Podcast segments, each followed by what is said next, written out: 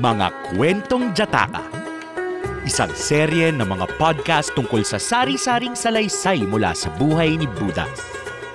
Hatid sa inyo ng Arete at ng Embahada ng India. Ang kwento natin ngayon, Uling ni Impo, salin sa Filipino ni Michael M. Coroza at babasahin para sa atin ni Corazon L. Santos. Uling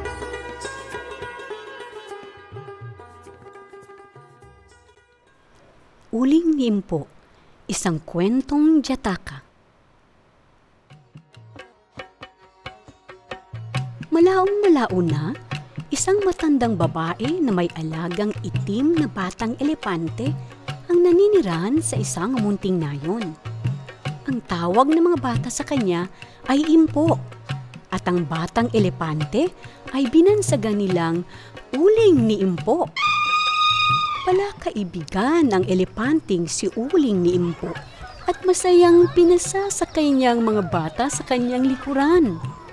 Mahal na mahal din siya ng mga bata at pinabahaginan siya ng mga ito ng pagkain. Nananahi ang matandang babae habang maghapong nakikipagsaya si Uling sa mga bata. Sa ganitong paraan, lumipas ang maraming taon.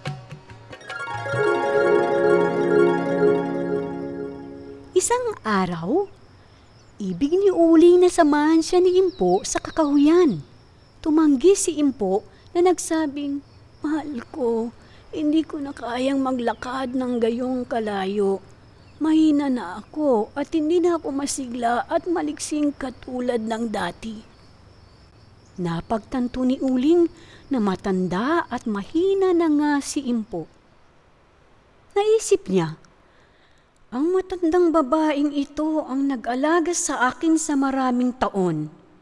Ngayon, panahon na upang tumanaw ako ng utang na loob. Kailangang magkaroon ako ng trabaho at magsimulang kumita para sa kanya. Lumabas si Uling upang maghanap ng trabaho. Nang naglalakad siya sa may pampang ng ilog, nakita niyang isang lalaki na mukhang balisang balisa.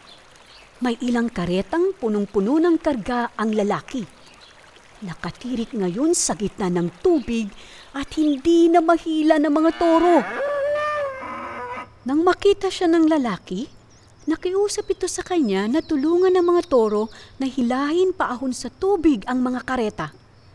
Nangako ito na magbabayad ng dalawang sinsilyong pilak para sa bawat kareta na may hila ni Uling paahon sa tubig.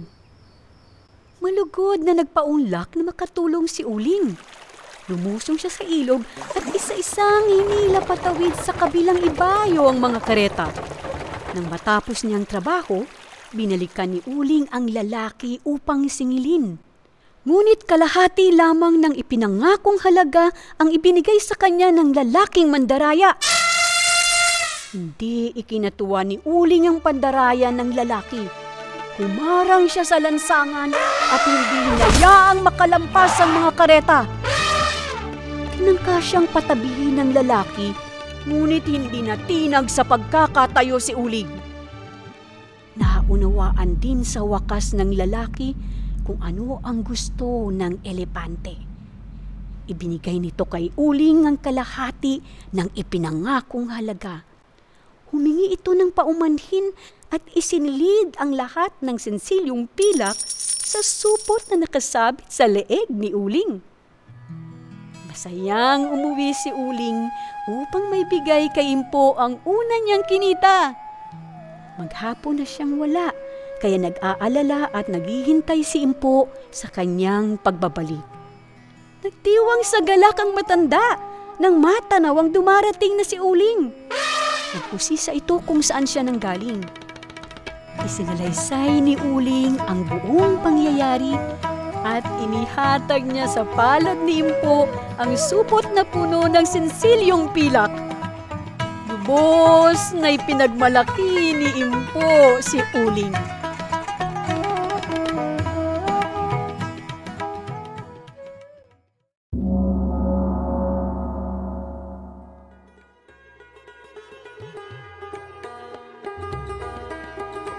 Salamat sa pakikinig.